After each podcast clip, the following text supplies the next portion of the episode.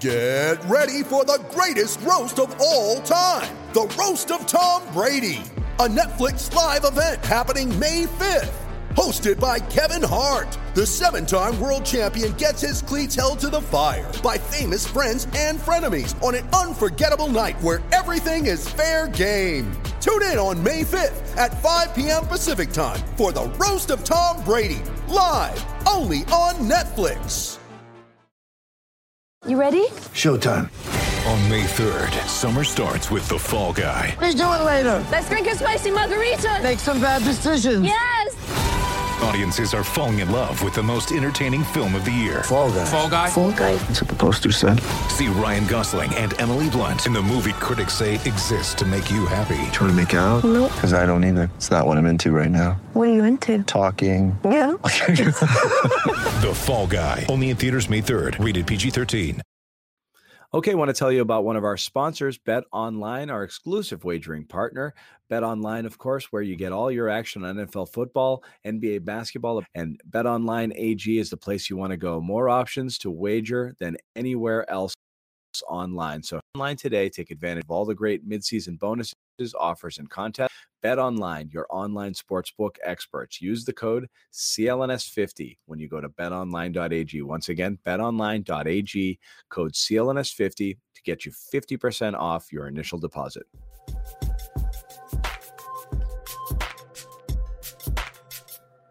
All right, guys, welcome in. Wow. Sherrod, Incredible. Didn't think this day would come. Hats off to a lot of lot of I mean, this was uh unthinkable, right? Unthinkable result just just a just a just 48 hours ago. Um that the Celtics could do what they did. I, I mean, look, if we said Kemba Walker would hit three field goals all game or whatever he ended up hitting, Rob Williams would play six minutes and leave with an injury. Um, and Celtics would have any shot of beating Brooklyn. No way, No. right? Yeah. No way. Tip your hat to these guys. I mean, Tatum obviously had the big game in terms of scoring the ball, but man, so many different guys stepped up at different moments in this game to help them get the win. Uh, but you know, the, the elephant in the room. I mean, we're gonna get into it, I know for sure. But Kyrie freaking Irving, Yep. where the hell was he? Yep. Yeah. I mean, he was as, as I mean, this this really in a lot of ways reminded me of the Milwaukee series. The very last time we saw him in a Celtics uniform, where he was just an absolute MIA pretty much the entire series.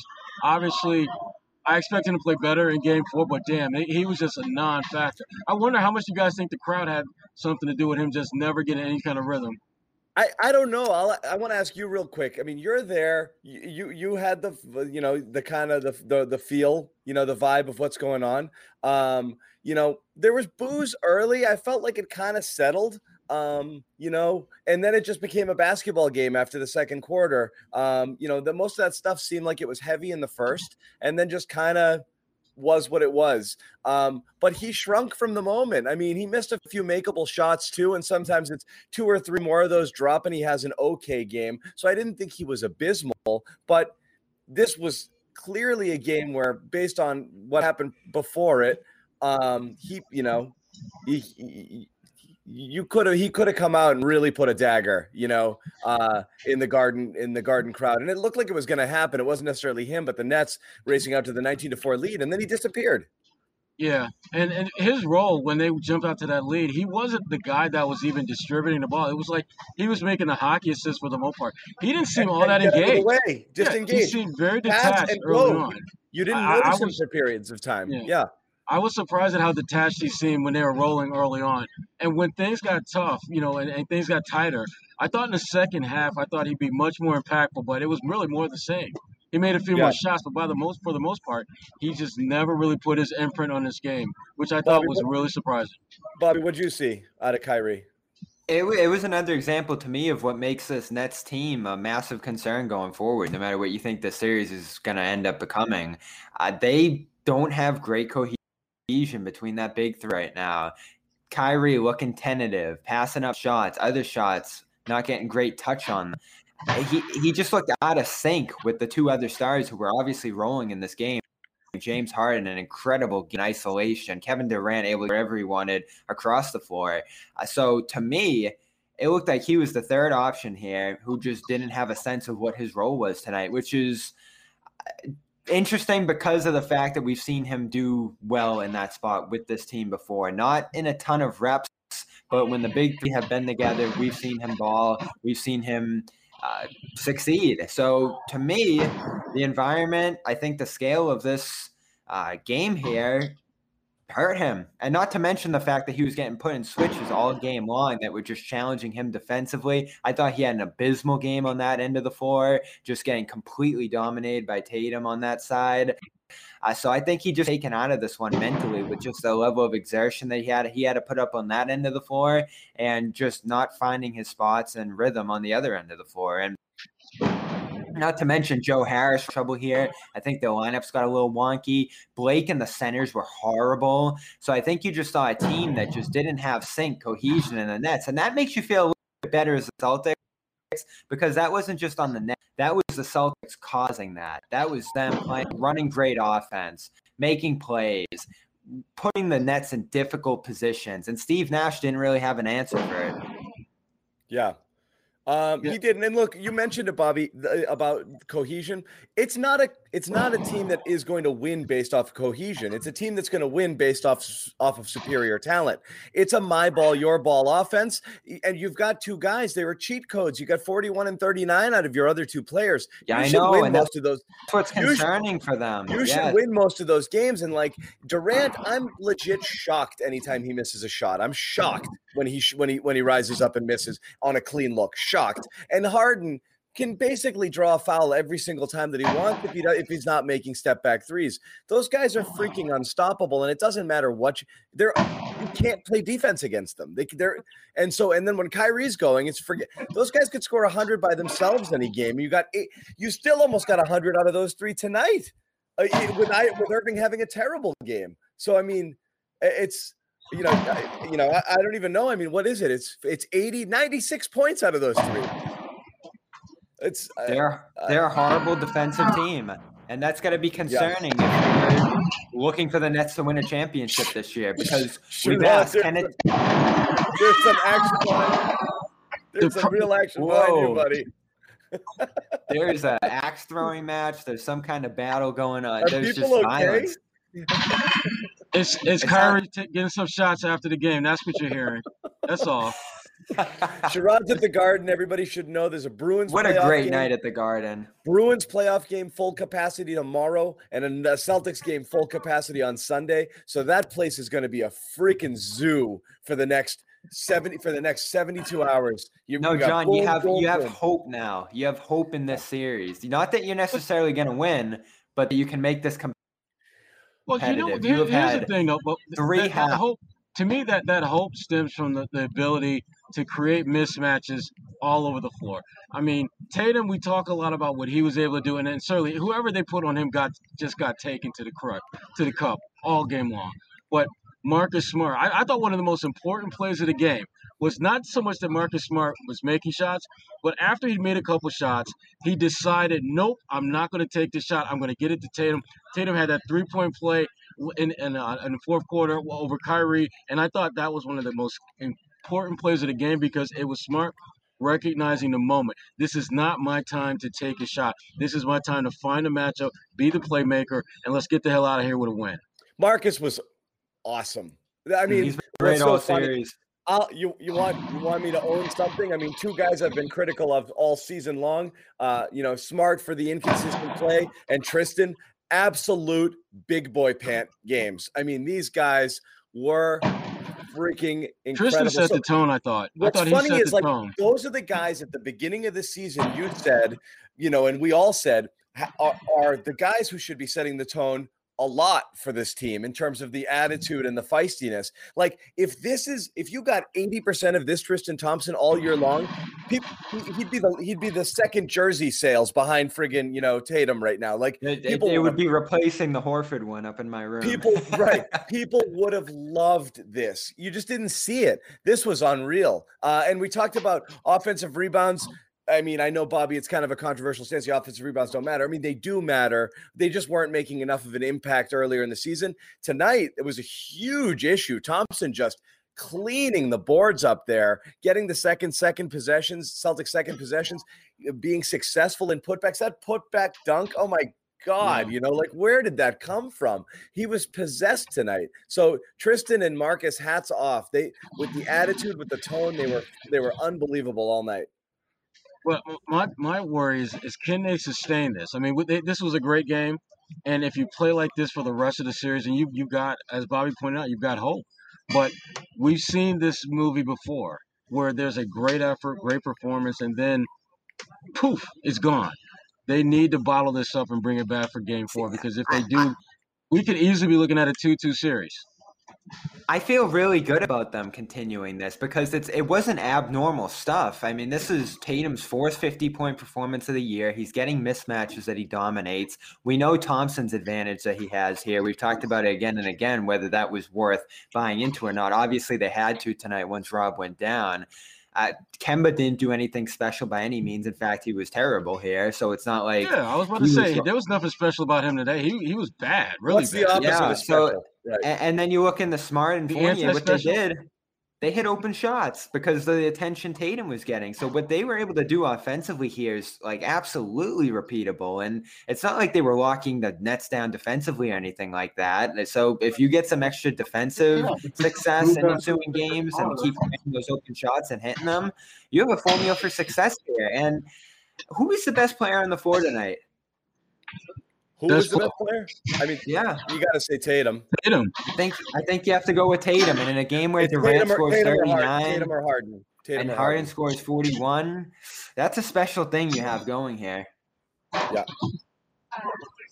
Harden was, Harden was unreal too. Um, Joe Sway is also at the at the at the Garden, so hopefully we'll have a sy- symphony of whatever it is that's going on behind Sherrod coming up shortly. Joe Sway's Are- are part you of like- it. It's him and the Rats. are- Are you right next to the cafeteria or something? Are they are they cleaning plates up? I actually thought I was in the quiet zone. I came like all the way up to the ninth floor, and it's actually pretty quiet where I'm at. What you're hearing is the sound of folks just whacking away down on the court. Dismantling the, the the the the the the garden floor. I could Yeah, sworn no, I saw Kyrie taking some shots though. really? I could be wrong. Yeah. Um, so I don't want to get in. I don't want to get into the Kemba bad, but Kemba was bad. Um, fine, we'll get into the Kemba bad. Um, It's too late. You're already there. Let's go. I I mean, look, I know people are going to want to. You know, there was a lot of action on Twitter. A lot of people really upset about it.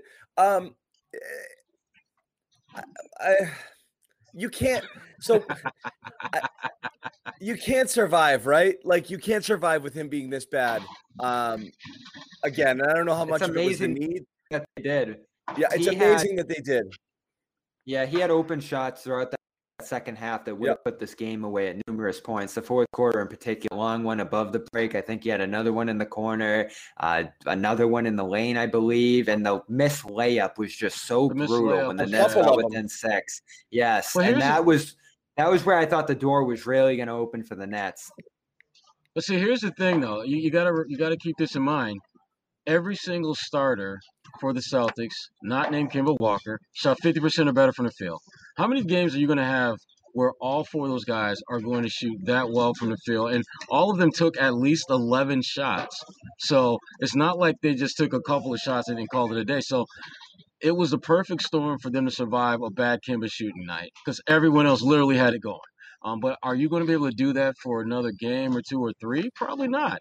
Uh, he's going to have to play better for them to win. especially especially considering like if you're going to do one thing if you're Brooklyn, you're going to go look at look at some tape or not look at tape and just say we got to double Tatum every single time, um, and um, and and that means guys like Kemba and Fournier and Smart are going to have to hit shots. Um, And so I mean that's Eh, without John, you've Brown you, you've asked you've asked this all year. Why why don't teams do that to Why don't with? teams do it? Especially with Jalen out, it's mind-boggling.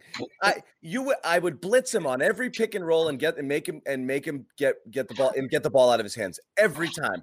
Just Oh, just fire guys at him on every pick and roll situation, every switch, and just boom, two guys and Boom, make, make him get rid of the ball immediately. I don't care who gets it or what the consequences. Let him have a 15 assist game if if that if that happens. You just don't want to what you don't want to let him get a switch and then go to work. I mean, I don't understand that philosophy. I today tonight they were it looked like they were switching and then they'd bring the guy back on a little bit of a delayed double yeah. in the second half. So they were trying to mix it up a little bit. But to me, I would just send guys at him all game long. I don't understand why anybody does that.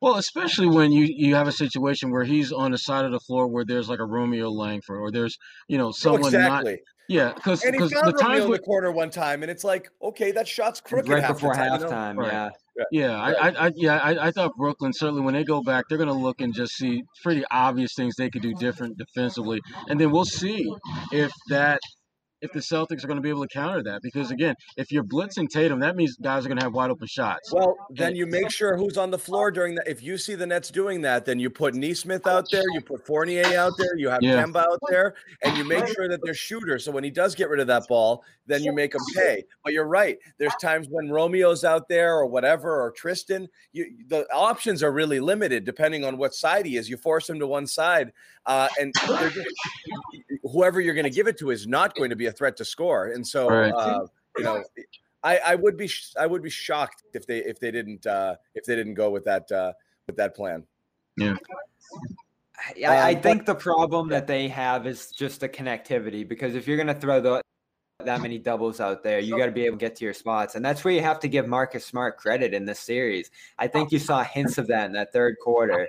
And Smart was able to hit a number of open threes. The one where Kyrie was called for the foul there. Uh, you had another one on the left wing. His shooting has just been incredible in the series when you look at it tonight, best of all. But before it, five of eight in game uh, one.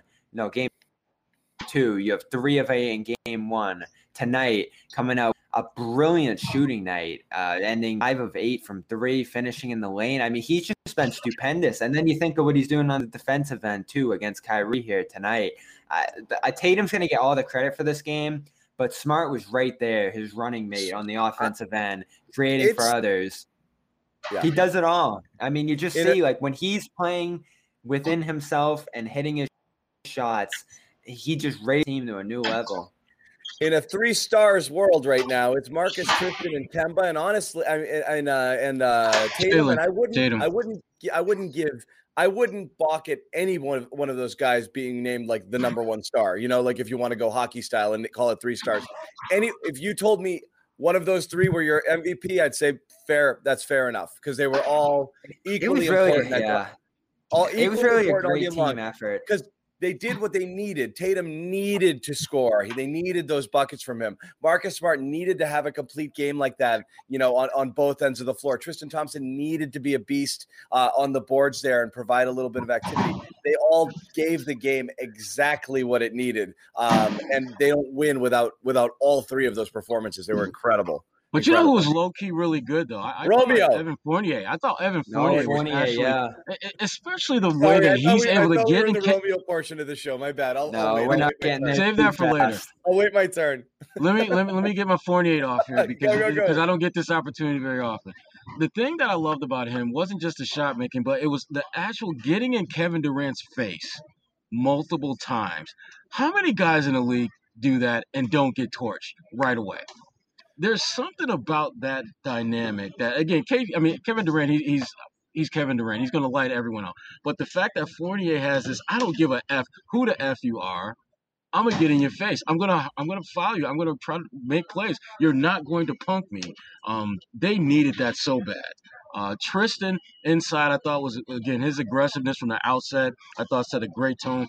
Fournier and that not backing down from Kevin Durant you need those type of things. We talked a lot about toughness with this team and how they've lacked it all season long.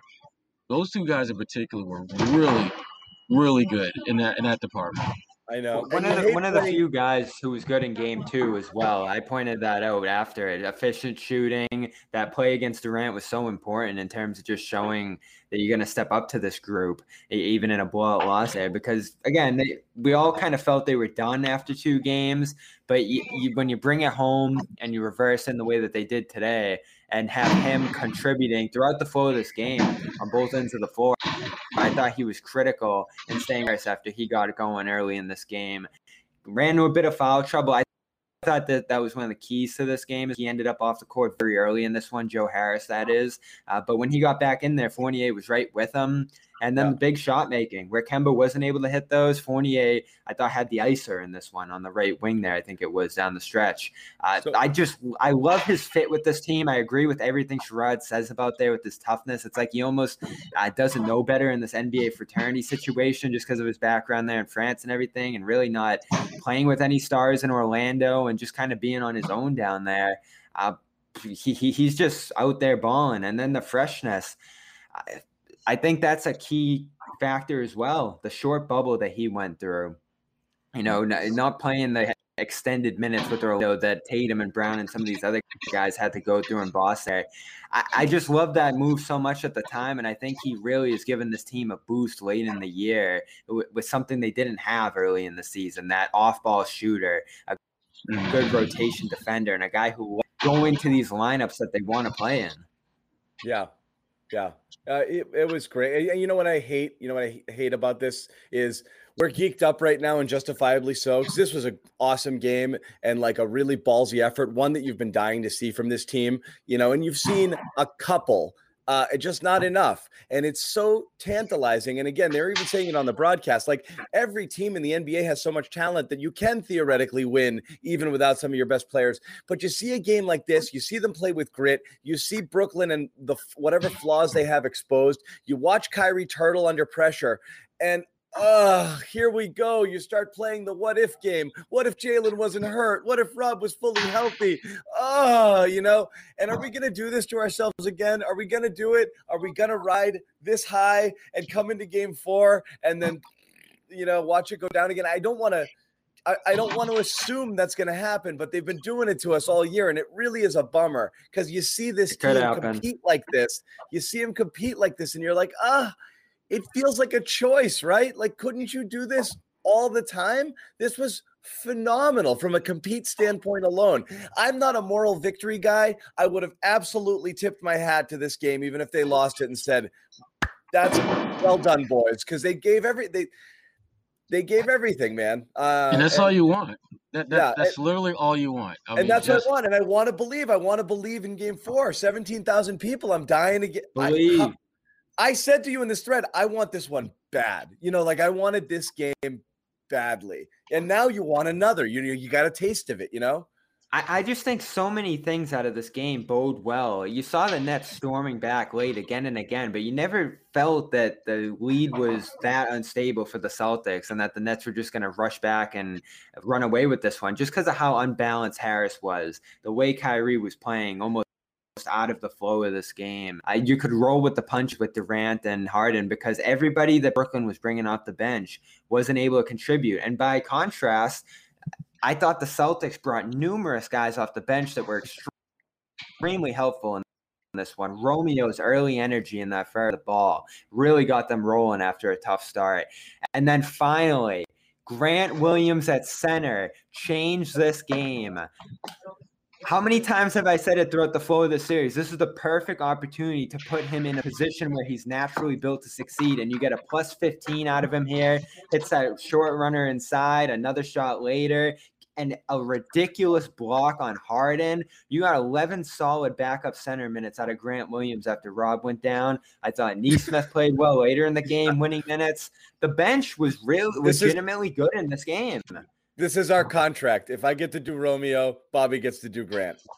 Exactly. It's, it's but, part but of. At I least, mean, but at least with part Romeo, of our arrangement. You, at least yeah. with Romeo, you're justified by the fact that he played damn near as many minutes as the entire Celtics bench. Well, let's talk about adjustments, okay? Because that was a big deal, right? Like Romeo was early, and I don't know how much of that was uh uh Kemba related. Um, because you know he he wasn't right. He pulled him early, but Brad decided that was something he was going to. That wasn't a Grant was a break glass in case of emergency move. You know, not a tactical one as much because Rob got hurt, and it and it ended up he he, acquitted himself fine in his minutes. But Romeo was a choice that he went with. He, he went away from Jabari. Uh, and we thought before the series started it might be a Jabari series and he went away from Nesmith. He went Romeo because he wanted that defense there. Um, and sure, he got cooked a few times by Durant, but it's Kevin friggin' Durant. He competed. He was there. He knocked down a couple shots. shots early. I don't know you can ask much more from Romeo. I think, you know, he turned into a pumpkin in the second half a little bit there um, after a really good stint in the first, but he still played valuable minutes all game long. Yeah, I mean, th- this was definitely a game that if you're going to do like the Romeo year in review, this is going to be prominent.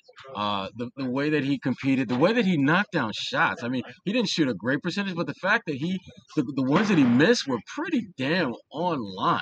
Yep. Um, and to me, as much as this was about trying to make this a series and getting the win, I'm thinking about next year. I'm thinking about what can these games do for those young guys heading into next year. Like Romeo, I think is going to have a different level of confidence if he can just stay healthy going into next Yeah. year because of what he's able to do against guys like Kevin Durant, who you're not going to shut down. But if you can compete and contest, you're, But he can guard he can guard multiple positions, you know, like obviously someone like Durant, look, no one can guard Durant. He's 6'11, you know, he's given, you know, but he's got the he's got he's got the quicks, he's got the lateral move, he can be annoying, he can guard guards, he can guard point guards. Like I think that's super valuable. His switchability um Yeah. on a team like this, it does make sense. Um, as long as he can kind of and you know where he makes more sense than Nesmith is Nesmith is just too spazzy and energetic for this team. So he's a foul waiting to happen. They'll expose him. They're too good. You know, you can't, you get him on a switch on Harden, it's going to be a foul 100 out of 100 times. It's just, it's not fair. He hasn't, he's got eh, maybe a few years from now, he, he'd be able to, to, you know, to get away with some stuff there, but Harden's gonna Harden's gonna eat him alive. Romeo's got a little bit more discipline on defense. He moves his feet, he doesn't reach as much. It makes more sense. I think it was a really smart play by Stevens. I think a lot of people were like, huh? Romeo, but it does make sense why I think he went in that direction. So hats off to Romeo, hats off to Brad, because I thought that was an important adjustment. perfect Yeah, you have to- storm. I mean, so many things just fell exactly how they needed Right. to. Um, but uh, again, we and we talked about it earlier, but Kim has got to be better. I mean, damn, um, he has to be better. What is it? What is it about the series, Sherrod? Because like it's not it's not health that, or though we've heard about a bone bruise with him now at this point, so maybe it is health. Um, but early in the series, even he just looked so Did he far look like he was removed. labored, Sherrod, while you were watching? No, see that's the thing about it. because he didn't did to not- me. it- uh, I didn't Yeah. think he looked uh, physically out of sync. Just I mean, he missing was missing shots. shots that are his shots. I mean, wide open, getting to the rim, beating, you know, the the, the in out dribble drive, and he was missing shots that are in his bag, and I can't understand why those shots aren't falling for him. And they were wide open. If Wide he open. hit, weird. If Wait, he even hit like an ass, he gets to his spot, he pulls up, and it looks like it should absolutely go, and it doesn't. You're like, why? You know, 0 for 7 from three. V- Very few of those were forced, you know? he's out of rhythm right now, and that's his thing. Like we've learned in th- in two years now with him here in Boston is that he's a rhythm player. When he Yeah. gets on these extended runs where he you see him like not fluidly rising up into his shot or waiting an extra moment or two. I saw that when he was above the break a couple times. I, he just gets out of sorts out there, and maybe that comes from compensating and changing the way that he goes through his motions with the knee that he's had to learn to adjust to this year. Remember the thing he said earlier this year about the surprise of not feeling pain with certain motions. It was like Yeah. a weird statement, but it reflected like the movement adjustments he's had to make this year. And for a guy who just clearly like built a rhythm shooting over the first 10 years of his basketball career or so, I, he's obviously had to change those Yeah. in a significant way this year. And I think he has a tough the repetition. He played a chunk of the season, admittedly, waiting for an injury to resurface. You know, he was waiting for the pain to return, um, and and kind of nervous about it. So you wonder what parts of his re- regular rhythms he had to alter mm-hmm. because in the back of his mind he's thinking, I don't want to, I don't want to go through this again, and so I'm gonna do things in a way to protect myself from you know re-injuring myself or feeling that again. It took him a while to kind of get that confidence. But again we had that stretch bobby. We closed the season with six or seven 30 point games. It's a real it's He a real averaged 30 a game to close the year. You know that was a seven game stretch where he averaged right around 30 and looked phenomenal. And not a, not all of it was on these open shots. A lot of it was going to the basket and he was getting to the free throw line. And just tonight i mean this Not there. series not there not there. And i and, I- and it's so perplexing because as you said sherrod it looks like kemba up until the shot it looks like the kemba you know up until the shot doesn't go in. Yeah, Yeah, and I, I think for him that that's it goes back to Bobby's point about just rhythm. Um, he might be the most needy rhythm player on this team. Because I, I think other guys are able to kind of get it going and don't necessarily need to kind of ramp up or the runway to get it going the way Kemba does. Uh, but we all know when he does get it going, he's damn near unstoppable. They're going to need that Kemba to show up at some point in the series if this thing is going to go more than if, if this is going to be the highlight of the series. Uh, Kemba we has to a- be better for this to not be the highlight. We, we have a tough question here too, and you asked me earlier in the se- series, John, why this isn't a good fit for him in this series. Yeah, because I didn't Like why understand this it. one It feels like it should be. doesn't work for him. Yeah. The switch to me, eh, both teams are switching like crazy, and just the intensity of that and the way he's getting hit with again five tonight, it, it takes him off the court. Gets him out of the rhythm even further. That kind of stuff, the defensive deficiencies that he has, have been emphasized here because teams are tar- the Nets I in thought he should particular be are able to targeting get- him. But I feel like he should be able to get his shots, which he did tonight. I also think he should be able to get to the rim unchallenged um, when, when when he wants to, and that's what I thought. This was a great series for him. So I'm surprised he didn't carry over the late season success. Yeah, but the but I'm the focus, the focus, the focus in that sense is on Tatum, setting those up for Tatum. You can only set up one guy Sure. in that kind of situation. I- it's going to Yeah. be catch and shoot opportunities for everybody else when they close in and When uh, they you know, are, what the yeah. Celtics keep saying is is the Nets collapse heavily. And so you're seeing wide open shots for Fournier and Smart, and those are guys who are great in those situations uh, when they get their shot down. Kemba, the biggest problem that when he ends up in that off-ball role, he's not a great ball shooter, catch and shoot guy. Like we've just never seen that from him in Boston any point in his career.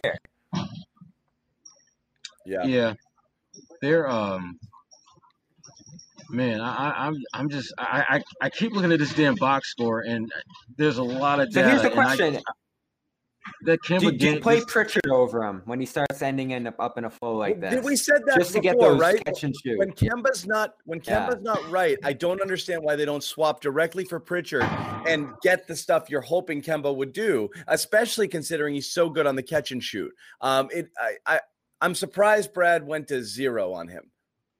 Right? Something something is not right about that. I mean, it's, it's, it's, it's, it's, it's as if Pritchard has just fallen off the face of the earth, as if there was you know Yeah. something happened where Brad just lost all faith in him, or Brad is just saying, "I'm going to put all my faith in Kemba," uh, which. If he were healthy and if he were playing like Kemba, those two things, and it would make sense. But he's healthy, we think, but he's damn sure not playing good basketball. It's not even close. He's six six minutes with a zero stat line.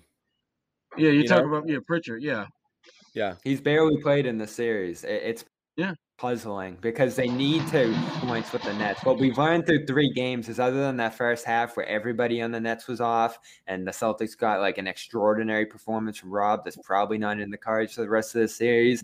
This is just a scoring race. So you got to be as good offensively as you can on the floor. And it's not like Kemba in this series in particular i- is giving you much on the defensive side of the floor to No, but you got to roll yeah. with them. That's the thing. Is like they are they are where they are right now. That's the thing. You need. I it. know, but down the stretch game, it felt like if Pritchard was out there and got one of those shots, he would just hit that one or two to seal the deal. I just deal. don't think that's And- going to happen. I, I don't. I don't feel that. I. I, I don't because I. I think I to think the point now where where Pritchard's confidence, I think, is is shaken to the point where even when he's put in those situations where he's taking shots that he's made all season long, he's not going to get it done.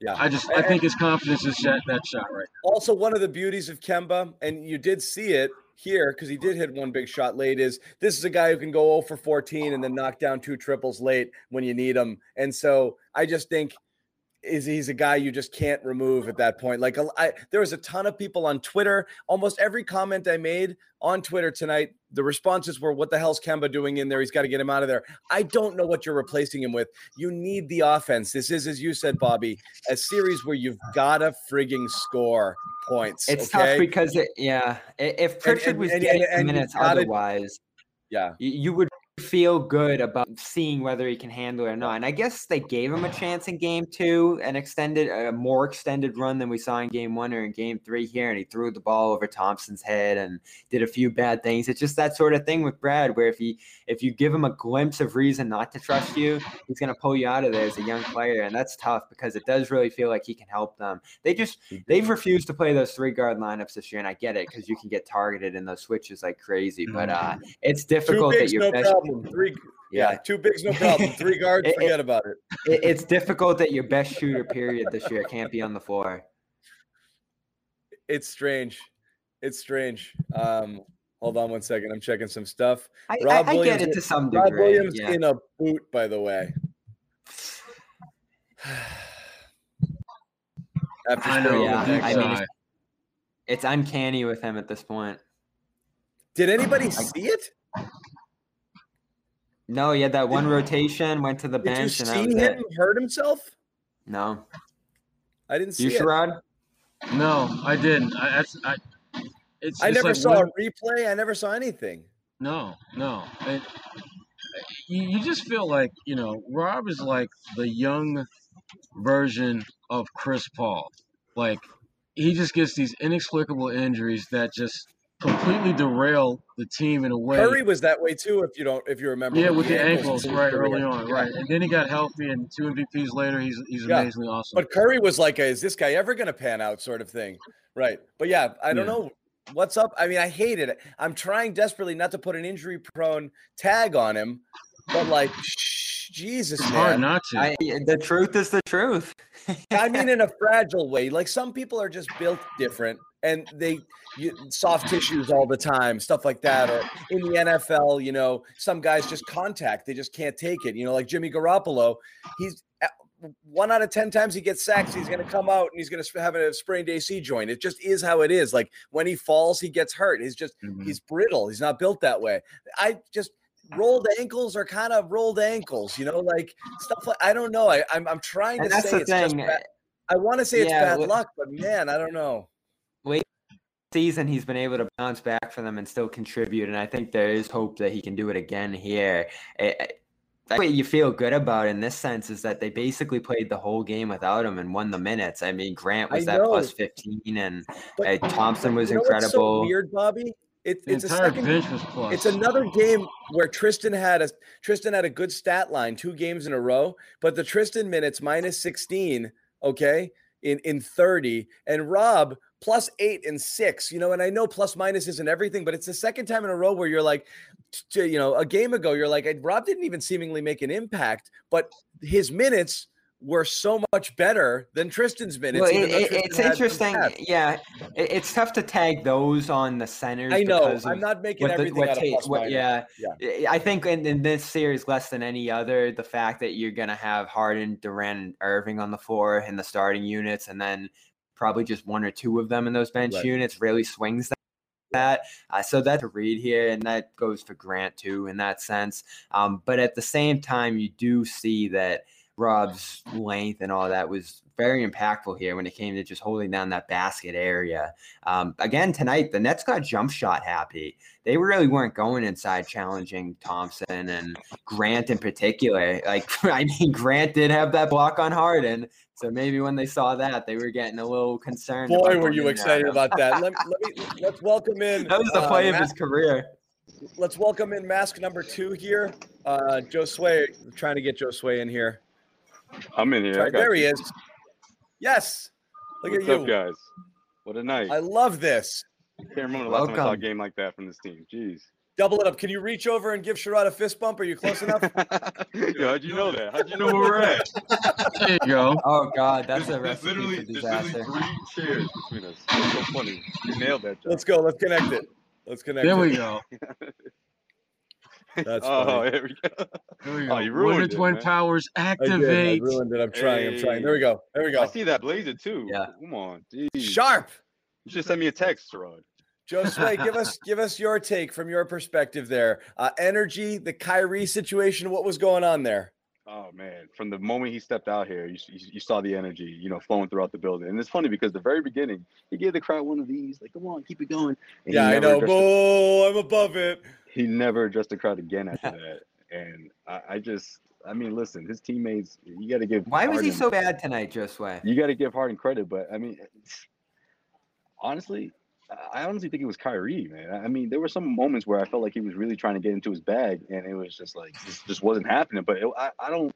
I mean, you could give obviously the credit to the momentum of the crowd. Obviously, it played, played a big part, but I got to credit the Celtics. I mean, Tristan Thompson was huge. Marcus Smart. I mean, these guys anchored this defense, and they didn't give up on every single play. Like you can just see the difference, especially Tristan Thompson. Man, I, I don't know. I, I think he's just. I think he was waiting for this for a long time. Obviously, he knows what it's like to be on the opposite end of playoff basketball in this building, and this is the first time he was on the right side to be. And did you see him out there, man, flexing? Not only flexing, but man, pumping up the crowd, like sure, yeah. energizer, man. This guy took a charge and got up and was like flexing like a like a WWE wrestler, man. The crowd was loving Yeah. every second of it, man. Well- Sunday's going to be even better. It's, it's No, I mean we gotta we gotta This is a kind of significant yeah. right now for this team. This is a significant advantage. I- I- Did I- We gave- we like it?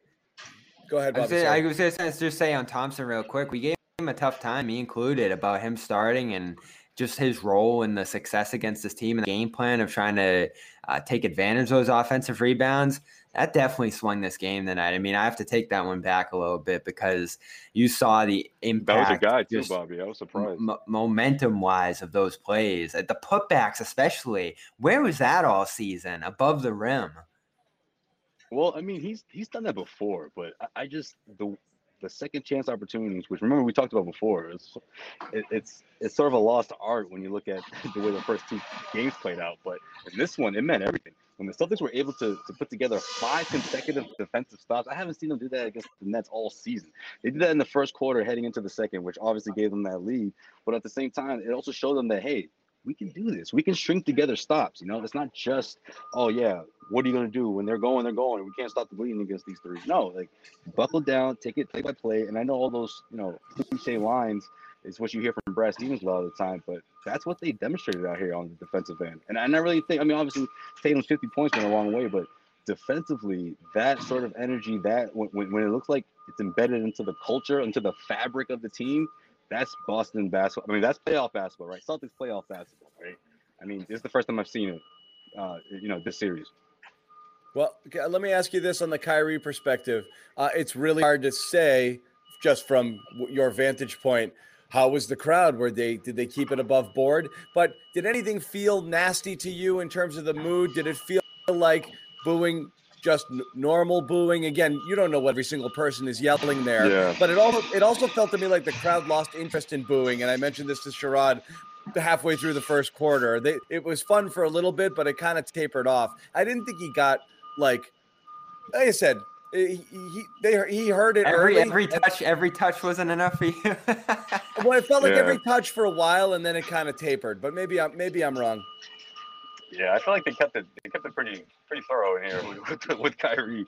Yeah. Uh, s- specifically, this section in the the balcony is not too far from the media.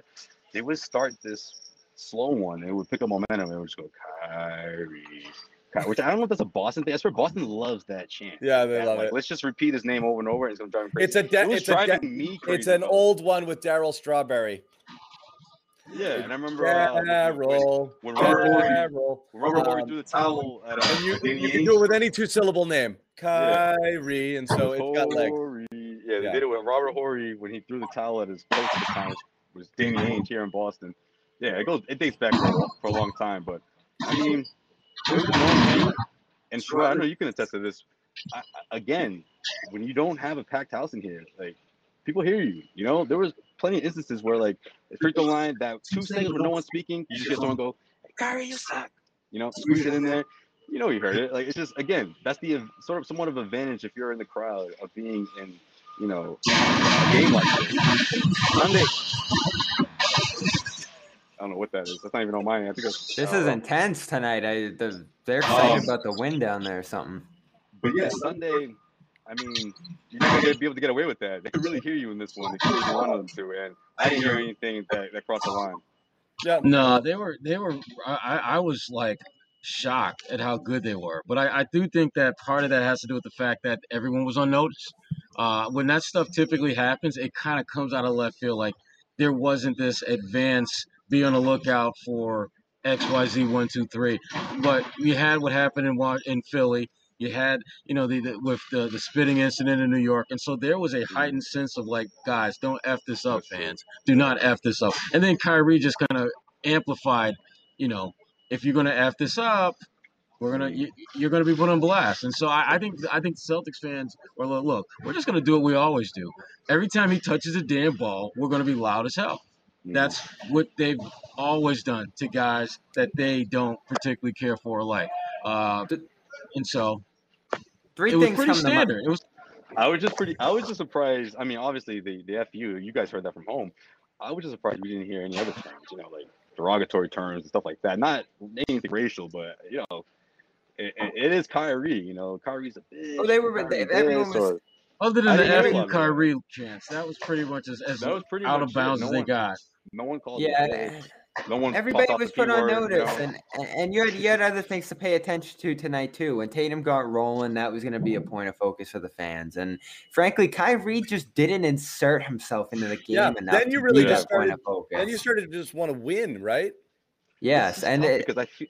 It just became a basketball game. It was like, oh Yeah. my god, they mu- they could win this thing, you know? I mean, not to give Kyrie a lot of credit, but I mean, down the stretch, you got to do what you got to do at the end of the day. But uh, it almost seemed like you didn't want to hold the ball for too much. You didn't want to distract for too long. I don't know. Some of those uh, chances when they got really strong, He didn't he's want it. pass- He's passing it off. Yeah. He was He he, was was, way of the too flow of the passive. This was- game, I yeah. mean, Kyrie usually has this passive aggressive thing, except he left the aggressive at, at the door. Uh, he Yeah. was just passive in every sense of the word. Uh, Standing I, again, I, around. I, this it reminded me of his last playoff series with the Celtics when they went down to Milwaukee and he put Yeah. strung together maybe the five worst games of Kyrie Irving's career. Uh, he sucked horrible in those games, and tonight he sucked. Uh, there's no getting around that. Uh, it, it was as if as if he was just as if he came into the game thinking that I just need to show up and my guys they're gonna take care of this. They got this. They're gonna get this one for me. Uh, that's not how this works, dude. Uh, you coming back to your own building? Oh hell, that you played in? Mm, You don't leave it up to your teammates to get it done. You do. You What's- yeah, What- absolutely. yeah, you have to do that. something. Yeah, And and, and just to uh, double down on that, I mean, I, I just I believe sometimes, at least in his body language, it was like I don't think these guys have it in them. You know, wait to the fourth quarter. Even when the Celtics got to the fourth quarter, you know, obviously in the fourth they built that uh, 17 point lead, but it still seemed like he was just wasn't buying it. And then once it was too little, too late, or at least when when, when Tatum hit that. Uh, what, what what gave him the 50 points? That was the dagger. You know, that was huge. Oh, thank you. Maybe, That maybe that's when maybe that's when it stuck in. You know? Yeah. Well, it, uh, it, what's interesting too is I, I think because Kyrie didn't factor really into the result of the game, uh, he can probably opt out of media tonight because it'll be Harden and Durant. Uh, my guess, we're not going to hear from him. Um, so he, he's not going to respond to his, to his performance, uh, and he's not going to respond to whatever Jaylen Brown had to say um, about him prior to the game Which was, um, oh lord. which was unbelievable, obviously, uh, and you know, it, a, a real moment uh, with you know Jaylen being asked to speak about the issues. Um, you know, really, obviously came up uh, came up big, and you guys all heard it. Um, I have a snippet of it. We're gonna play it uh, here if we can, uh, just so people can hear it if they haven't already, because it was. and just and just real quick, John, you you know this. Injured guys don't talk. You know, like No. th- th- Right. th- he really Not this had soon after they're hurt. Yeah. They don't. Yeah, Yeah. he he really had something to say here, and hours before the game, uh, that was just a moment today that, that you Yeah. rarely see. So I'm gonna try to play it. I might mute Sherrod and Oh, it looks like- Josue here, and give it a whirl. it bothers me if you know the construct of racism right is you know uh used as a crutch or an opportunity to to execute a personal gain i'm not saying that's the case but i do think racism right now is bigger than basketball i do think racism is bigger than game three of the playoffs so i want to urge the media to paint that narrative um, not every Celtics fan. I know that every Celtics fan in our arena is not a racist. Um, we have people of all walks of life, ethnicities, um, colors that are diehard Celtics fans. Um, so I don't. I think by painting every Celtic fan as a as a racist would be unfair. Um, how Boston, we got a lot of work to do, um, no question. Um, incarceration rate is ridiculous. Um, the wealth disparity is embarrassing. The inequality in education, specifically in Boston public schools, needs to be better. Um, there's lack of resources there, lack of opportunity. The tokenism here in Boston needs to be addressed as well. But if, if we're going to talk about it, and that's what the media is going to bring up, I think a sport and arena, um, things might exist, but in the real world, things exist to far different extremities. Um, so Well I'll said. open everybody's mic again. Uh, he went on. He went on for a while, um, and uh, you know we you know uh, we didn't play all of that there, but he I got also some Kyrie too, if you need it, John. What's that? I got a little audio from Kyrie. Uh, he he spoke with Durant. Oh, okay. Um, so yeah, send it to me. But uh, uh, wh- when was that? Sorry. Uh, like moments ago, Tonight. just now. Tonight. okay, yeah. okay, okay, okay. So um, yeah, I, I've got somebody. Somebody's going to send that to me. Um, Okay.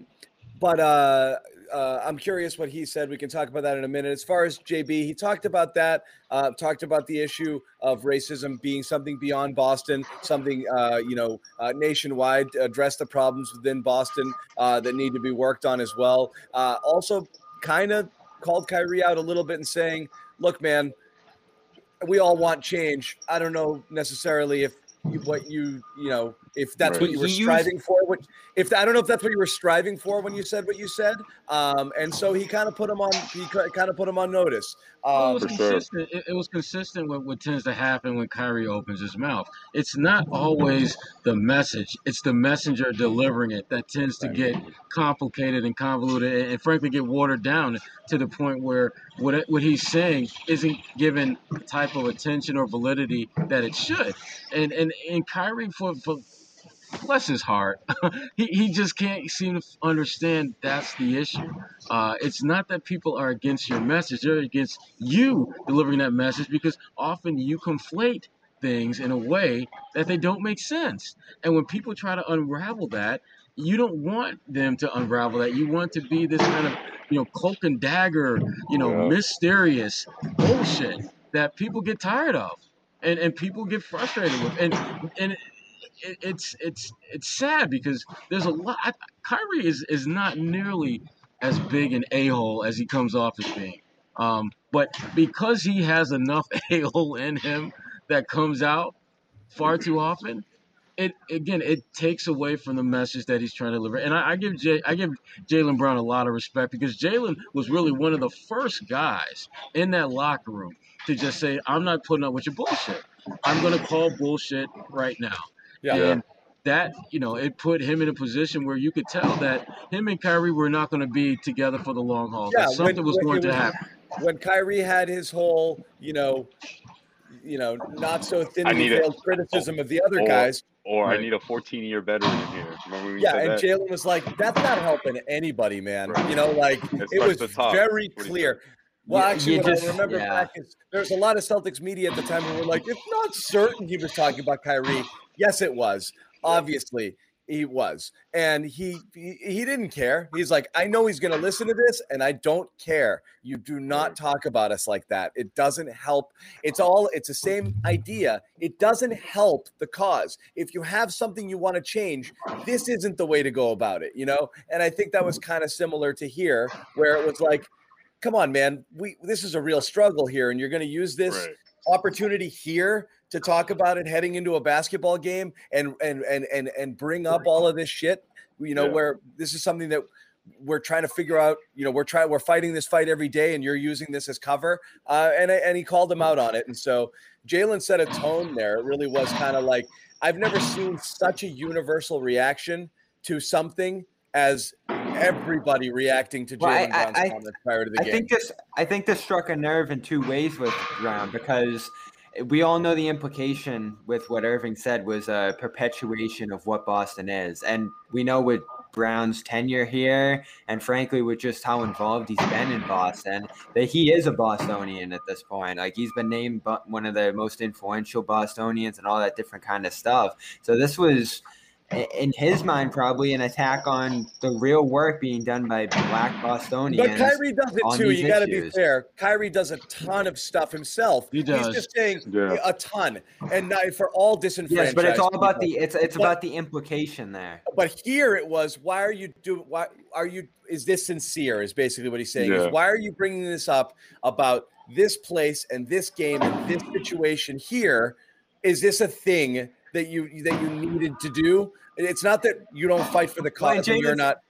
Yeah. Uh, yeah, I and Jaylen's saying there's more important things too. Like you know, the the structural things here that you have to talk about. The systemic racism. That's where we get Right. into like the Right. like difference between someone yelling something in a crowd versus like public education and the structure of that. And there's obviously a target Yeah, and an, million and. Right. and an emphasis that Brown wants placed on rat that rather than you know what's going on here. Unfortunately, I think what's going to come out of this uh, to a large degree is wow, Brown really stuck it to Irving, and that's going to be the focus of this. When it Yes does have no. to be that, it, it does have to be that you know Brown said explicitly there that there's there's a lot of work to be done on Boston's end. If you, I can both be right here is my point because let's look Jaylen- even up to today. Thompson What's up, said No, I was gonna say Jaylen nailed it when he talked about the the entire issue. Like this, to to boil it down to you know a basketball game. I, I thought that's the way. I think that's why Jaylen responded the way he did. Because I think he looked at it, and I looked at it to a certain extent as like a sort of a chess move. It was like a head game, sort of a, oh, I'm gonna, I'm gonna make you think, right? That's what Kyrie always does. He just makes you think, whether you agree with what he's saying or whether he's talking in circles. He's gonna make you think about what he's saying because there's always that headline that gravitates you towards, you know, trying to figure him out. And in this one, I just looked at it as a straight playoff move, a straight postseason. I'm already in Tatum's head. I'm gonna get, you know, in- into the heads of these of these fans. And I'm gonna make people think about, you know, what's been going on, obviously across the country, but also in particularly Boston. You know, and I just didn't think that was a fair move for him to make because it, it was to, it, to use his terms, it was strictly basketball. It wasn't. I didn't see it as an overall step in the right direction and trying to bring overall awareness. It just seemed like a petty move. Who, who, fr- from a guy who was just pulling it out of his back pocket, uh, you know, seconds before he's finally going to face the Celtics fans. 'Cause He's had a handful of opportunities to do this before, and he's avoided every single one of them. yeah, but at the That's same what pissed off time, it Celtics did, fans. I, Yeah, I don't. I don't want I don't want this to become yeah Kyrie got owned and his his his notion here got thrown up. It will because be for some people, as- but it doesn't as, matter. As, as as early as this morning, we still have Celtics agreeing with him that it's there and it's an issue. Tristan Thompson this morning saying he's heard it in the garden. Marcus Smart, uh, you know, and people across the league, Blake Griffin in the series saying he's heard about things that have happened in Boston. So it's just part of the puzzle here, and I think that's what Brown was emphasizing. Um, but at the same time, you've seen acknowledgement here. And what still frustrates me to some degree is that the Celtics didn't even put out a statement on it, uh, acknowledging the issue and just saying that we don't condone this stuff if it's happened and if it continues to happen.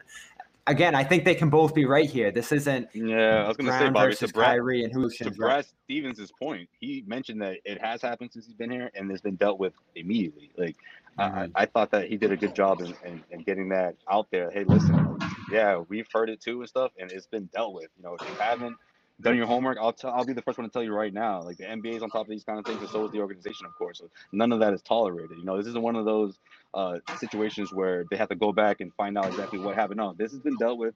You know, uh, the Demarcus Cousins incident. You know, the guy was suspended for two years. Uh, you know, times and things in the past, whether it's not even just uh, at TD Garden, but in Boston in general. You know, these things have been Well, dealt the, with. Here, here's the thing that, and again, I, we're spending way more time talking about this than I, than I wish we did, but we have no choice because again, Kyrie threw the, I know. Right. this. Molotov cocktail in there, and we, we have to address it. But Right. the one the one thing that that we, we tend to, to get away from it and lose sight of is the fact that these type of uncomfortable conversations for not just Celtics fans, but just for fans in general, it forces them to embrace something that they don't want to, and that is that as much as these athletes are out there as as entertainment, they're human. There's a humanity about them. There are things that they care about that have nothing to do with jump shots, layups, and dunks.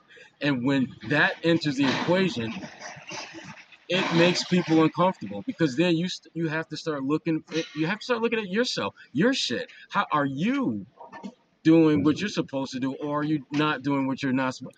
it it forces you to address issues that most people in whether it's Boston, whether it's Birmingham, Alabama, whether it's you know anywhere Burbank, Right. it makes people very uncomfortable. And frankly, I'd like that. I like when people are uncomfortable because when you're talking about growing, whether it's sports, whether it's media, whether it's in classroom, you have to become uncomfortable in order to grow.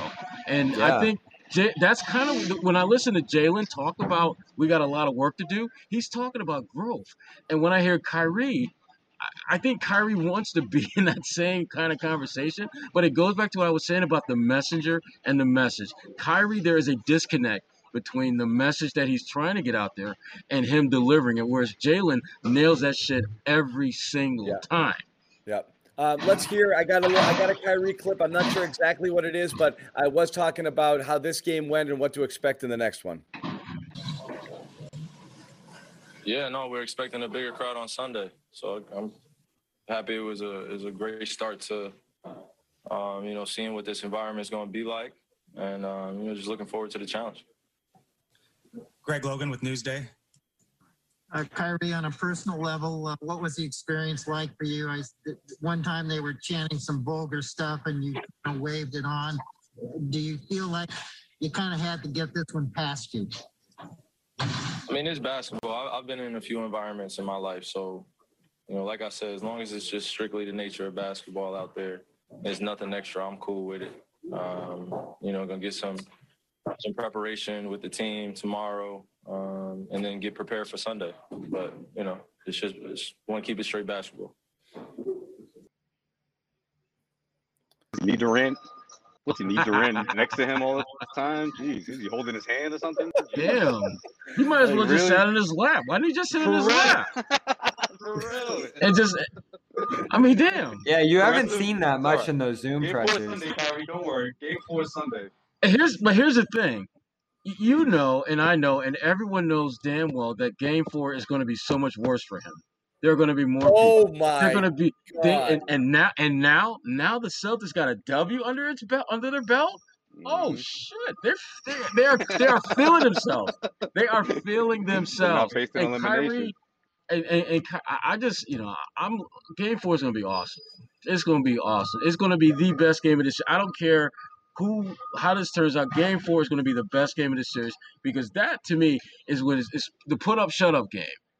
Are the Celtics are they are they going to be able to, to make the most of this moment that they had in Game Three and build off of that? Is Kyrie going to show up and be like you know the the So- Mr. Kyrie Irving superstar ball handler? I can do anything and everything on the court, or is he going to shrink in the moment like he did in Game Three?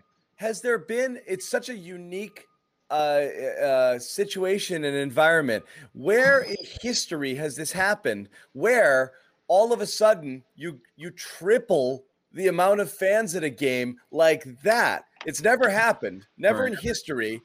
Where you you have not you have this and then you have that, and you're talking about the the momentum of riding high from 2 2-0 to 2-1 and going like this and all of a sudden you're going to walk into that building we talked about how much did not having fans impact them and boo-hoo nobody had fans but Right. oh my goodness could you possibly have could you be better positioned for the than the celtics For are numerous reasons.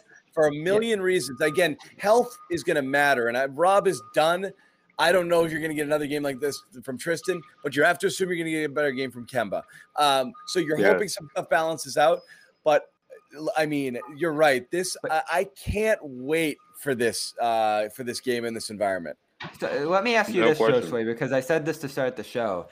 It looks like they belong out there, and that's with everything just John John mentioned. They look like they can go toe to toe with this team through two out of the three games now, Hold on, which wait, is hold on, hold on, extremely encouraging. Remember that? Hold on. Remember that 180 I talked about after game two? Just saying. All right. yo, Bobby went so hard from Brooklyn, yo. This thing is done, guys. Like, this But is they do this to us, Josue. They This is do this. embarrassing. Before you jumped on, I said that, and everyone got mad at me in the chat. Everyone got mad at me in the chat for being negative, and I was like, "But they've done this to us all year. All year, You have a game, year. and you're like." We're gonna win, you know, and then the next one is like womp womp, you know, and so You, you almo- but I'm I forget it. I'm a sucker. I'm gonna fall. They they fool me- played their best. Fool me They once. The, fool me 36 times. I'm coming back. I'm gonna keep doing it. You know. they played their best game after Kemba's worst performance, probably by far, losing Rob, which was really the advantage they leaned on in the first game, and effectively just putting this all on Tatum here and thriving through it by just breaking down that Brooklyn defense. And I think they've really doubt here in Brooklyn's mind Mm-hmm. defensively. And beyond that, Jeff Green is missing from this series now for the rest That's of the series. And I, That's huge. I don't, Amazingly, I don't think is that's been mentioned. And Well, look- crucial. look Who's guarding happened. Tatum on the switches every time now? It's Kyrie. It's Bruce Brown. It's Claxton. these small guys. Eric Right. He Claxton who can't wanted. move on the perimeter. Cel- Celtics won the bench minutes because the Nets were just putting crap out there because that, that's that's where they are right now. I mean, And I never um, imagined that. never, especially considering the Celtics are, are short. Well, you, Yeah. I mean, you look at this Brooklyn team. I mean, they, they played four guys off the bench, and three of the four guys are like what six four and under. Um, it, and inevitably, all those guys are going to match up with Tatum, which means that Tatum's got a four, five, six inch advantage over damn near everyone they put out. Yeah. And the only guy that can look him eye to eye is Claxton. And I mean, look, I'm surprised Claxton isn't walking out of here in a walking boot the way his ankles got Oh, down over man. and over and over again. I mean, they don't have anyone on that second unit that can match up with Tatum at all. Yeah. and then when you got Kyrie Irving having to switch out on him, come on now. Yeah. Their Uh, center real quick- a disaster. fa- Celtics eyes lit up when he saw Claxton on the switch. Real quick, I haven't told people this. We do this all the time, but it's just a reminder. We're going to be going there shortly. Um, download the Locker Room app. Um, if you haven't already, uh, iOS and Android, um, and join us after the show. We're going to chat with you guys uh, for a little bit and get your thoughts. It's a win. So positivity, no fire Brad stuff tonight, okay? Oh, we don't even have Where's to mention Karen? Brad here. Where's Karen? Where's Kess? Kess, no, Kess, don't do it, okay? Fresh This is a great night for Brad. He Fresh hasn't had one of these in a while. Brad had a good night. He's he's, he's Terry's the worst challenger in the history of challenges, but um, he made adjustments tonight. Uh, it was a real good Brad game. It was a good Brad game. That challenging every- stuff is, is he something made else. adjustments. Everybody chill. It's a Brad free zone. I will knock you off the stage if you come with the fire Brad stuff. It, it, it you may still believe it. I'm not saying he saved his job or he's undone everything that you hated about him before. We're just not going to do it tonight. We're not going to do it. Okay. We're Just talking don't about let him win Sunday. Don't let him Don't win let us- we're talking about Oh, the boy. game. The He wins Sunday, he gets a new contract extension on top of the extension. Yes. Right. Doesn't mean your Brad cue the- takes aren't valid. We're just not the doing Kevin it Law clip. Yeah, we're not doing it Sunday. tonight. Don't let it. So can we? I, I want to continue this a little bit, but with Josue here because, again, I, I I see some encouraging signs here that this could become competitive. That this this Oh, could even go back to Brooklyn He, too. he did too. it. They got him. They got him. They got Bobby. Again, it's it's all about what Brooklyn does defensively. Bobby, I just all we learned tonight in the series is going back to Brooklyn. That's all we learned tonight. All right. I just think- Are you, Brooklyn. Bobby, are you going? Bobby, Bobby, you can see your boy again. Go. Go on send Bobby, me you back. going back to Brooklyn? Yeah, yeah. Supposed I'm be- gonna head supposed to be right nice. back there. Um, I just I, their defense looks so splintered to me. You guys have to at least acknowledge that. And Durant in isolation couldn't get those stops on Tatum, and that's probably something they could project to get in forthcoming games. But when it comes to the switches, which is something they have embodied as a defensive unit here in this series, we're not going to play a drop with Jordan. We're not even going to put Jordan on the floor. We're switching everything, and that's going to involve putting Blake on the perimeter. That's putting Claxton on the perimeter, and uh, now you don't have Green in that center position. I think they've really lost a significant piece in their defense here that was already a weak unit. give me all the Blake Griffin. Yeah, give me. But see, Oh my God, he's a disaster. I think I think that's No, gonna that's that's gonna be the adjustment. If if Steve Nash is going to make an adjustment, I think Blake is going to be an adjustment. You'll see more Bruce Brown than Blake because remember how I'm good so they. stunned. Brown's too short to me. He, You know he's what, too though? short. He's tough as a, he's he's a tough sob. Man. I thought we'd I mean, get Brown over uh, over uh, Griffin. I'm actually surprised with Griffin minutes. Though again, they won the Griffin minutes again. But if you're think by of what plus minus happened- only. Yeah. Think of what happens when you put Brown in there. You switch him into the perimeter, and all of a sudden Tristan Thompson is getting boxed out by Kyrie and Joe. that's a really Jeff, bad Green- yeah, Jeff, situation Green- for Jeff them. Green's absence is huge. It is. They don't have the 'Cause size It's they thrown, did. it's thrown everything they do from a rotation standpoint off defensively. Uh, and the Yeah. Celtics, they need to be continue to be smart and take advantage of that because every single possession they're in a half court set, they are going to have an advantage at some position. At Right. some position, whether it's straight up matchup or whether it's when they when they switch out on, on pick, pick and roll. especially if Kemba can get cooking, man. I'm waiting for the Kemba game. I, I thought we'd see it, you know, one of these. So I'm, I'm, I'm thinking maybe maybe Sunday's the night. You know, I'll think either three or four. We'll get a good, solid 20, 22 points from Kemba. You know, efficient. I think that'll also open up opportunities for the rest of the offense. But when we're talking about them getting torched on the switches, I mean, if Kemba gets cooking, uh, that's going to really open things up. And also, Fournier had a low key, uh, good game on offense, but defensively, eh, a bit exposed more than usual. Not So, a bit. he um, was no. They dropped a bit. Josue. He was exposed. Come on Early- now. early on, yeah, he was, he was. He was.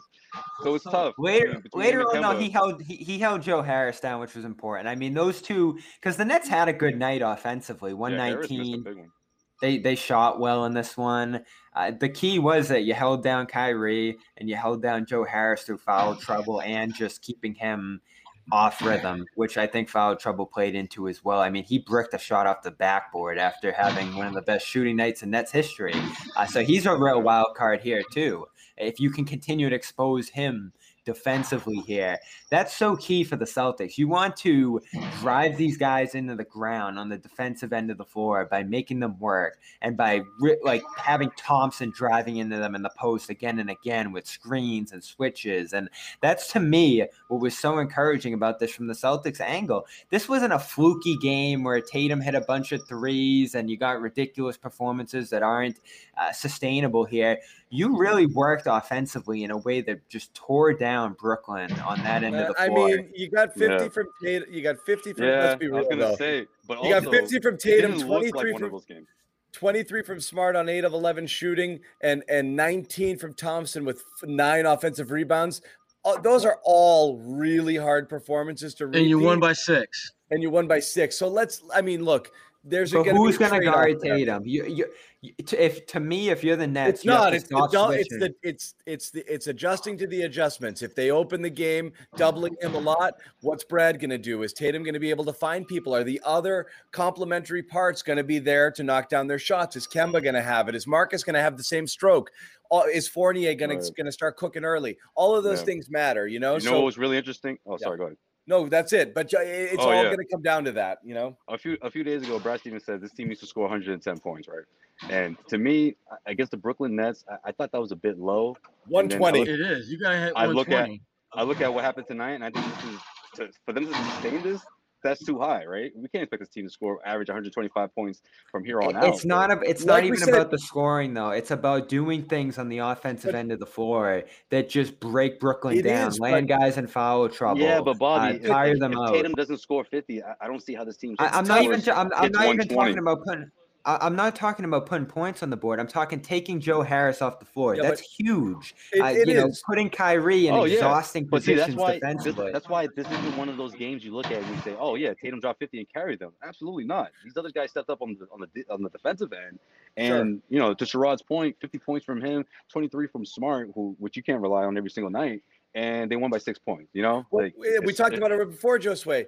It Kyrie sort of it sucked. shows how hard it really is to beat these guys. Kyrie sucked and they got 96 points from their big three. Like 110's not going to do it, you know? Like, It's insane. know, That's To Kyrie me- crazy. sucked and they to got me- 96 points. to me, Kyrie Yeah. sucked because he had to cover Jayson Tatum a lot. And that's an important thing here. Like Tatum can get whatever matchup he wants on that end of the floor. And tonight he worked hard to make to put guys on the bench, first of all, in Harris's case, and Yeah. to tire a guy out like Irving. I just think that's so important. If you make a defense work like Brooklyn had to here and just completely succumb to pressure, that can affect the team on the offensive side of the floor. We've heard both these teams talk so far in this series about how both ends of the floor impact the other side of the floor for them. Yeah. And I thought tonight was the greatest example of that. We need a we need a Kemba game. Um, I, I'm so um, you need something else to come up. If if, some, if Kemba. something else is going to come down to earth, I feel like you need a Kemba game in Game Four. Huge I think, I think Yeah, it's you need a huge. huge Kemba performance. Uh, we're gonna head over. Sherrod and I are gonna pop over to the locker room app, so we're gonna chat with you guys. Bobby and Josue, hang for a few and then come over. We went a little All right, long cool. tonight. It's late. You guys are at the Garden. Obviously, we don't want to keep anybody forever, but um, head on over to locker room now. The link is open. If you guys can throw that in the chat here, if you haven't already, um, and um, whoever wants to join us, come on over, join the party, um, and let's uh, let's celebrate the win. Talk about the chances of potentially winning Game Four. Um, want to hear your thoughts on the game itself. Want to hear your thoughts on Kyrie, uh, what we can expect from him. Anything else that you guys think is interesting, we're here for you. Um, but it's nice to do one of these things and not have it be Fire Brad. Friggin' yeah, all, all anger. So let's go. Let's have some positivity. Let's have some good energy. Head over to locker room um, right now, Bob. Um, sorry, hold on. Uh, Sherrod, did anyone send you the link? I, I, yeah, I got it. I think I got it. You got Yeah. it. Okay, Oh, hold good. on.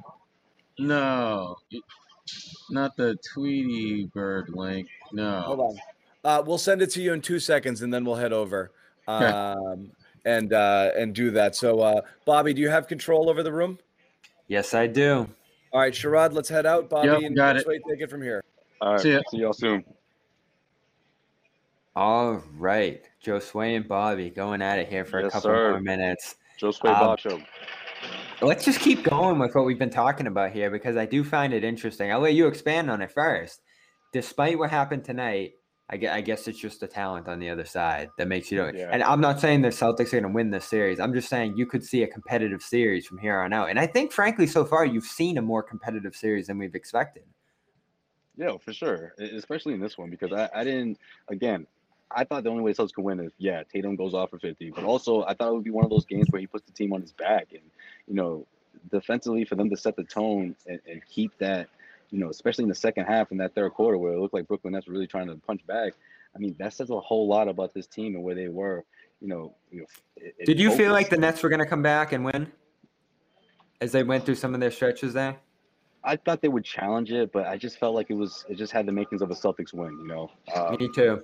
Everything would go with, with everything going on heading into this one, and then you know it's it's crazy because a 19 and four run to start things off. I'm like, oh man, it's gonna be one of those games where I thought I didn't think the game was over, but I'm just like, Celtics gonna have to play catch up this whole time. And before the first quarter was done, you see them string together five defensive stop. Bobby, I didn't think they had that in them. I honestly didn't. I still can't get over that. Like to do it five straight, and not only do that, but they they tack on eight unanswered points, and all of a sudden they're up by one. Like that sort of stretch. I mean, that's the kind of basketball that if you see the Celtics, you, see the Celtics able to do that in the second half.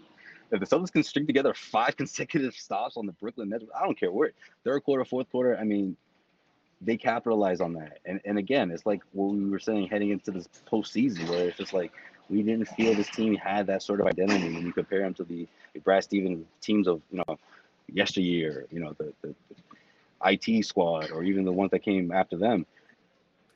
The effort on defense was always at a certain level where you just you you knew that it gave them a fighting chance, and I, I hadn't seen that throughout this short you know postseason thus far until tonight from the Celtics. Yeah, to me, when I look at this game, what gives me so much encouragement is that Durant scores 39, Harden scores 41. You, you just say that alone on the surface, and you say the Celtics, you say the Celtics probably lose. The Celtics probably lose that game, and then you throw on top of that Rob barely playing with an injury, Kemba struggling to the degree that he did. If you mention all four of those things, I don't think there's any chance the Celtics win a game like that. Now, on the other hand, if you stay on top of that, Tatum scores 50 all right, maybe it's a little more even of a balance of what people would say the outcome of that game was. But to me, I thought the Celtics overcame a, a incredible amount of uh, adversity in this game to win. Various runs by the Nets, massive scoring performances on that side, and just found their advantages throughout that gave them an advantage in the game as a whole. Now, some of the those things aren't going to happen. Maybe Harris doesn't next time and he gets going a little more. Him going two of seven from three is a massive uh, sigh of relief on the Celtics side defensively because that's a guy who stretches you more than anybody on that Nets team. Um, but to me, I think they just become all the more vulnerable on the defensive side of the floor without Green out there. And I think that's something that's going to have to be talked about quite a bit here because he is out of the series for good. And that was really the point man, I think, who's had the most success on Jayson Tatum so far in this series for them. Yeah, I mean, he did a tremendous job, especially when they got called on the switch. It was, it just felt like he was seeing Tatum was either seeing uh, uh, whether it was Durant or, or Jeff Green, you know, and it, it's a it's a big loss. You know, it's interesting because heading into the series, uh, I remember. I think it was Abby who brought it up. Someone brought up to Kendrick Perkins about the, the coaching matchup. And he's just like, I'm not paying attention too much attention to that. And this one, da, da, da. I'm like, typically I wouldn't, but in this one, I mean, you sort of had to because you're looking at a rookie head coach, and obviously Brad Stevens has he's gone up against some of the best coaches in the NBA. He's been outmatched, and he's really had to, you know, go deep into his bag of, of tricks just to just to stay alive in the series. And maybe this is one of those series where he just stays alive as, as, as, for as long as no one anticipated. Right? I mean, it's going to be interesting to see how Steve Nash makes his adjustments. I don't think he's going to adjust. He, he has said it throughout the like series. I feel like if he doesn't, the that's going to bode well for the Celtics. And it is. Know, this thing gets tied up heading back to Brooklyn. Oh man, I mean, the Celtics, you you just woke up everyone if, if they're not already, you know, zeroed in on uh, on Game Four and, and and tying this one up. I mean, did, I want to ask you something, Bobby. Is, is a lot of this Kyrie? Like, is it is it that talk? Did they get under their skin a bit? It was this, this sort of like, you know, because now it's so interesting. Whereas like you I don't think the Nets the like did. You had you had the net, you know, you you you, you get the win now, and all of a sudden, boom, full capacity, nineteen thousand fans are going to be in this building on Sunday. Inspired fans that watch what happened here, you know, tonight. So it'll be interesting to see how he, how Kyrie in particular uh, responds because I, I, don't think that passive attitude that he or passive approach he had in this one, despite the fact his two running mates combined for 80 points and still wasn't enough. I don't think it might not be enough. But again, we can't forget the fact that Tatum dropped 50 in this one. We can't forget, you know, uh, Kemba Walker's got to wake up a bit here. You know, uh, defensively, yeah, they came up big, but it's going to be interesting to see um, the Nets' offense and, in, in particular, how Kyrie responds. This, if if Kyrie never said that, we talk about the time and place of those comments, and let's just keep it to that basketball strategy standpoint here. Uh, the, the Celtics are coming off an 0-2 deficit after getting completely destroyed in Game Three. The fans probably don't have much hope coming into the game, uh, or and even a really a reason to care about the series all that much. But when he says that and he fires up that aspect of the rivalry here between these two teams, or whatever you want to call it, the matchup, that just invigorated the building. And maybe some players on the Boston side in a way that it certainly invigorated Brown, as we could see pregame, enough to make him come out and speak in a way that gave this game a little more meaning than it probably would have otherwise after a 130 to 108 game. Again, you, there wasn't much hope left in this series for Boston after those two games, especially with some of the other things that have happened since. Um, but all of a sudden, Kyrie says that, and it just gives a little more ammunition to that Boston side, especially going into Boston. And listening to the Nets respond, I know Blake gave some acknowledgement to it, but Landry Shamet and I, you know Bruce Brown talked about racism in Boston as well today. But on the whole, I, I don't get the sense that, that. Yeah, I mean, Shamet just kind of brushed it off, you know, like I, I just I, I feel like you had a team here that was trying to focus on a basketball series and wasn't thrilled about the fact that like it, something else had to come into focus here for a team that's trying to figure it out. And this is what's what really stands out to me about the Nets is they really are trying to figure this out. They are not a team that's just going to cruise to the finish line in a championship here because they just do not have enough connectivity right now. Right, right, and and I, and I think that you know you look at a veteran like like Tristan Thompson, uh, you know I wouldn't be shocked if he went into that locker room and being like, "Hey, listen, this is not because he played with Kyrie or, or you know, knows him personally, but he just knows being around veterans and that you know these, sort of you know mind tricks and uh, try to live in you know buy real estate inside the Celtics' head. I, I honestly think that was a big chunk of this. You know, yeah, Kyrie's been you know off the court, uh, putting himself into the conversation about things that are way more important than basketball. But again, like I said from the top, man, I just thought that was a that was a it was a chess move. It was a basketball move. I don't think it was a you know social justice move, and I, and I think the Celtics responded to that. And, and look, uh, whether the crowd, you know, is the one that at the end gave them that extra push to, to, to finish this this thing off or not, I think this sort of moment has to galvanize this team. I mean, not only what Jaylen Brown had to say, but he was on the sideline, he was on his feet a lot, jumping and cheering, and you know, it's always fun to see that from this team in particular. But sometimes it just seemed like we weren't seeing that enough throughout the course of the regular season. You know. Yeah, you you've mentioned this at various There's times. no handshake. There's no handshake between Tatum and yeah. No. told you this? there's no, No, no. handshake. There's no, you know, none, none of the. They they threw him right off the court after that game too, Yeah. and I again tonight, They'll right? No, They'll dap up none of that tonight. None of that tonight. Still, that's good to see.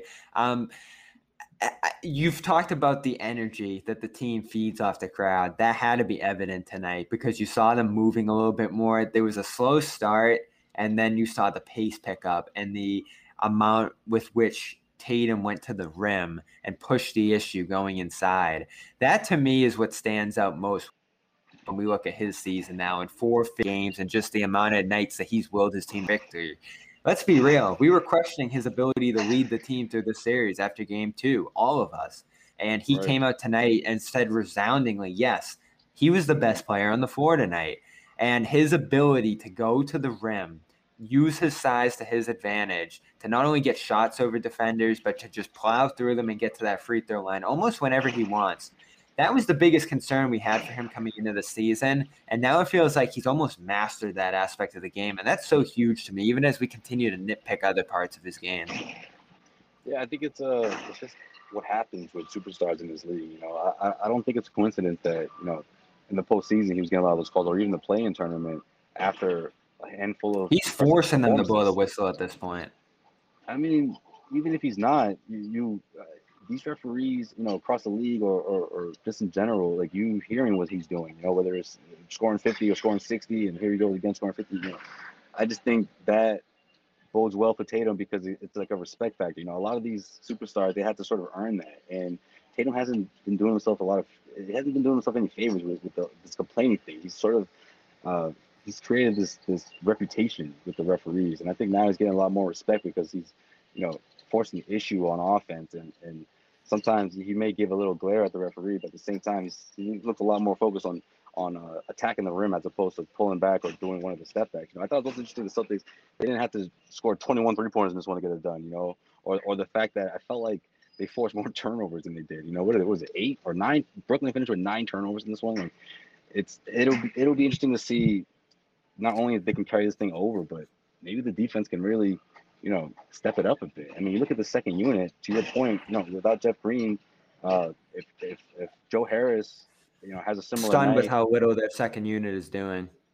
I mean, if Joe Harris has a similar night on Sunday, and you look at this bench, Shamet, you know, if he doesn't get hot, Tyler Johnson, like, I think Brad Stevens is he's going to be put in a good spot here to challenge those guys, and I, I think he did a really good job of taking advantage of the switches, especially with Claxton and, and, and exposing them a bit, especially when you know he uh, the, the few moments where Nash goes into his his second unit with a few guys, and, and Brad had had the, the matchups already lined up, you know. So again, I think the the, the coaching matchup here, game four, it's going to be really interesting to see who wins this uh this, this test match between Nash and Stevens.